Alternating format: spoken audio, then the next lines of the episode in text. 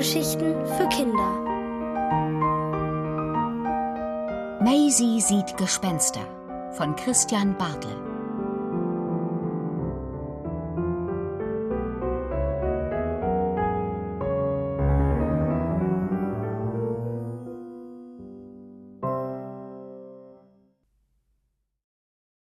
Das grässlichste Geräusch der Welt. Es ist nur ein Sprung nach links und dann ein Schritt nach rechts, erläutert Maisie ihren neuen Gespenstertanz, den sie Blutschinkboogie genannt hat. Allerdings hüpft sie bei dieser Erklärung wie ein Flummi in alle Richtungen und schlenkert mit den Armen, als wären auch die aus Gummi. Beim Tanzen improvisiert Maisie eben gern. »Jetzt kommt das vierfache Todesschrapnell«, ruft sie, dreht sich um die eigene Achse, legt den Kopf schief und lässt wie ein Zombie die Zunge heraushängen, während Kuschelgespenst Herr Spinat auf dem Schrank sitzt und zuschaut. »Aha, sehr interessant«, sagt Frau Heuschka und runzelt die Stirn. Obwohl Maisie und ihre Nachbarin sich nun schon seit ein paar Wochen jede Freitagnacht heimlich zum Spuk auf dem Dachboden treffen, haben sie noch immer sehr unterschiedliche Vorstellungen von Geistertänzen. Frau Heuschka liebt Tango und Cha-Cha-Cha. Maisie mag alles, was ihren Körper so richtig durchschüttelt. Ob man sich dabei an Schrittfolgen hält, ist ihr nicht so wichtig. Aber heute darf Maisie bestimmen, was getanzt wird. In der letzten Woche hat sie auch nicht gemault, als Frau Heuschka ihr den Valentino mit außenseitlicher Kehre zeigen wollte, auch wenn diese Tango-Figur wirklich kompliziert ist. Ach, mal sehen, ob ich das richtig verstanden habe, seufzt Frau Heuschka, als Maisie japsend und mit bebenden Schultern vor ihr steht. Bei Frau Heuschka sieht der Tanz weniger verwegen, aber eleganter aus. Sie ist auch das schickere Gespenst, muss Maisie zugeben. Denn die alte Dame trägt zum Spuken einen Morgenmantel aus dunkelgrünem Samt über dem Nachthemd und ein Hütchen mit Schleier. Nach einer Weile findet auch Frau Heuschka Gefallen daran, sich spontan zu bewegen, auch wenn sie nicht so wild herumhüpft wie Maisie und ihre Zunge im Mund behält. »Ich bin wirklich zu alt für diesen Unfug«, kichert Frau Heuschka, als die beiden sich müde getanzt haben. Aber das behauptet sie immer. Plötzlich hören die beiden Schritte auf der Treppe. Während Maisie schnurstracks in den Schrank huscht, zögert Frau Heuschka. Obwohl sie nicht längst im Bett sein müsste wie Maisie, will sie nicht im Gespensterkostüm auf dem Dachboden erwischt werden. »Rutsch mal, Kind«, zischt Frau Heuschka darum und schließt die Schranktür hinter sich. Mit angehaltenem Atem schaut Maisie durch das Astloch. Ein Kopf taucht in der Luke auf. Oh, »ein Gespenst«, flüstert sie, und Frau Heuschka verdrängt sie vom Guckloch. Doch auch sie sieht bloß einen Kopf ohne Körper. Weiß und rund schwebt er über dem Boden. Dahinter erscheint schon das nächste Wesen. Es ist vollständig mit Seesternen bedeckt. »Offensichtlich ein Klabautermann oder ein Wassergeist«, flüstert Maisie, die jetzt wieder am Guckloch hängt. Darauf folgt eine unheimliche Vogelscheuche mit einem Kartoffelsack als Gesicht und eine weiße Frau. Wenn Frau Heuschka und Herr Spinat nicht mit ihr im Schrank säßen, würde Maisie womöglich Angst bekommen. Die Spukgestalten reißen die Arme hoch und rufen »Buh!« Dann trampeln sie wild auf dem Boden herum. »Ich habe keine Angst vor euch«, ruft Maisie aus dem Schrank. Aber natürlich ist ihr mulmig. Frau Heuschka ist auch keine große Hilfe. »Ich bin wirklich zu alt für diesen Unfug«, kichert sie nur immer wieder. Vielleicht wäre es eine gute Idee, wenn Herr Spinat mit den Gespenstern redet. Er ist ja selbst eins, auch wenn er bloß aus Wolle und Gardinenresten besteht. Maisie öffnet die Schranktür einen Spalt und streckt Herrn Spinat hinaus. »Seid ihr freundliche Gespenster?«, fragt das Kuschelgespenst.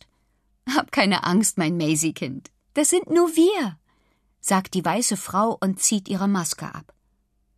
Als sie ihre Mutter erkennt, springt Maisie erleichtert aus dem Schrank. »Das habe ich gleich gewusst«, ruft sie. »Und ich erst recht«, sagt Frau Heuschka und richtet ihre Frisur. »Wir mussten doch herausfinden, wer auf dem Dachboden dieses Höllenspektakel veranstaltet«, brummt der weiße Geisterkopf. Er gehört Herrn Boseberger aus dem Parterre.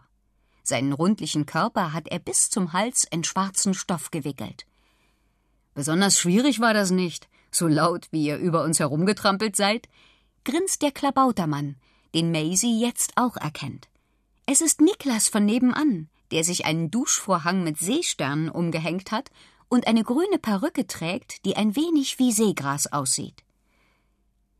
Wer uns Woche für Woche mit Gepolter narrt, gehört auch selber mal erschreckt, behauptet Frau Boseberger, die sich mit einem großen Pappkarton als Grabstein verkleidet hat. Ach was, ich konnte meine Schokolade einfach nicht länger alleine lassen, grinst vogelscheuche Eileen Sperber. Und ich habe gehört, dass man bei Geisterpartys auf dem Dachboden interessante Leute kennenlernt, sagt Maisies Mutter. Deswegen habe ich alle unsere Nachbarn eingeladen. Ich durfte dir aber nichts davon sagen, denn ich habe ja gewissermaßen mit diesem ganzen Unfug angefangen, bestätigt Frau Heuschka kopfschüttelnd. Es wird eine ausgelassene Feier. Maisie zeigt ein paar besonders waghalsige Geistertänze. Herr Boseberger entpuppt sich als leichtfüßiger Tango-Tänzer und wird von Frau Heuschka derart gelobt, dass er ganz rot unter der weißen Schminke wird. Dann veranstalten sie einen Spukwettbewerb, bei dem jeder das gruseligste Geräusch macht, das einem nur einfallen kann. Obwohl Maisie mit ihrem Todesröcheln der verdammten Seelen in Führung geht, gewinnt am Ende Frau Boseberger. Die kann nämlich jodeln. Bald haben die Bosebergers Stühle und Sekt auf den Dachboden geholt. Maisies Mutter und Frau Heuschka freunden sich an, als sie herausfinden, dass sie beide Architektinnen sind.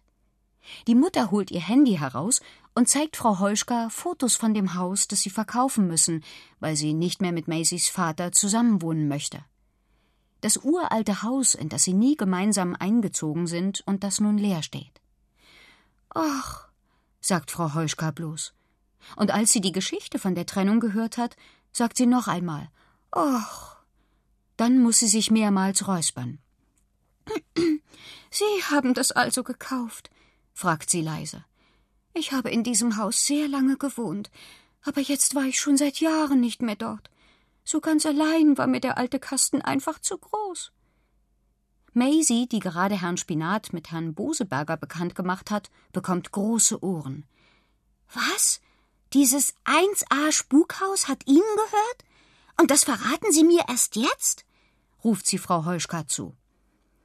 »Wenn es euch hier zu langweilig ist, könnt ihr beide doch dort mal spuken«, schlägt Herr Boseberger vor. Maisie ist begeistert. »Das war ein Witz«, sagt die Mutter. »Nein, das war Ironie«, korrigiert Frau Heuschka. »Und das bedeutet, dass Herr Boseberger das Gegenteil vom Gesagten meint.« »Das wusste ich«, behauptet Maisie. Dabei ist ihr schleierhaft, warum man sich so verwirrend kompliziert ausdrücken sollte. Und natürlich wird sie nicht locker lassen, bis ihre Mutter sie mit ihrer Gespensterfreundin Frau Heuschka in dem Haus auf Geisterjagd gehen lässt.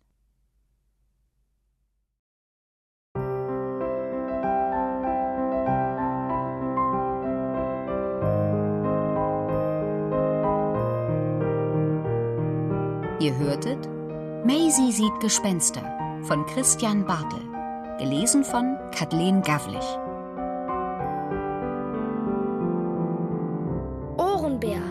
Hörgeschichten für Kinder in Radio und Podcast.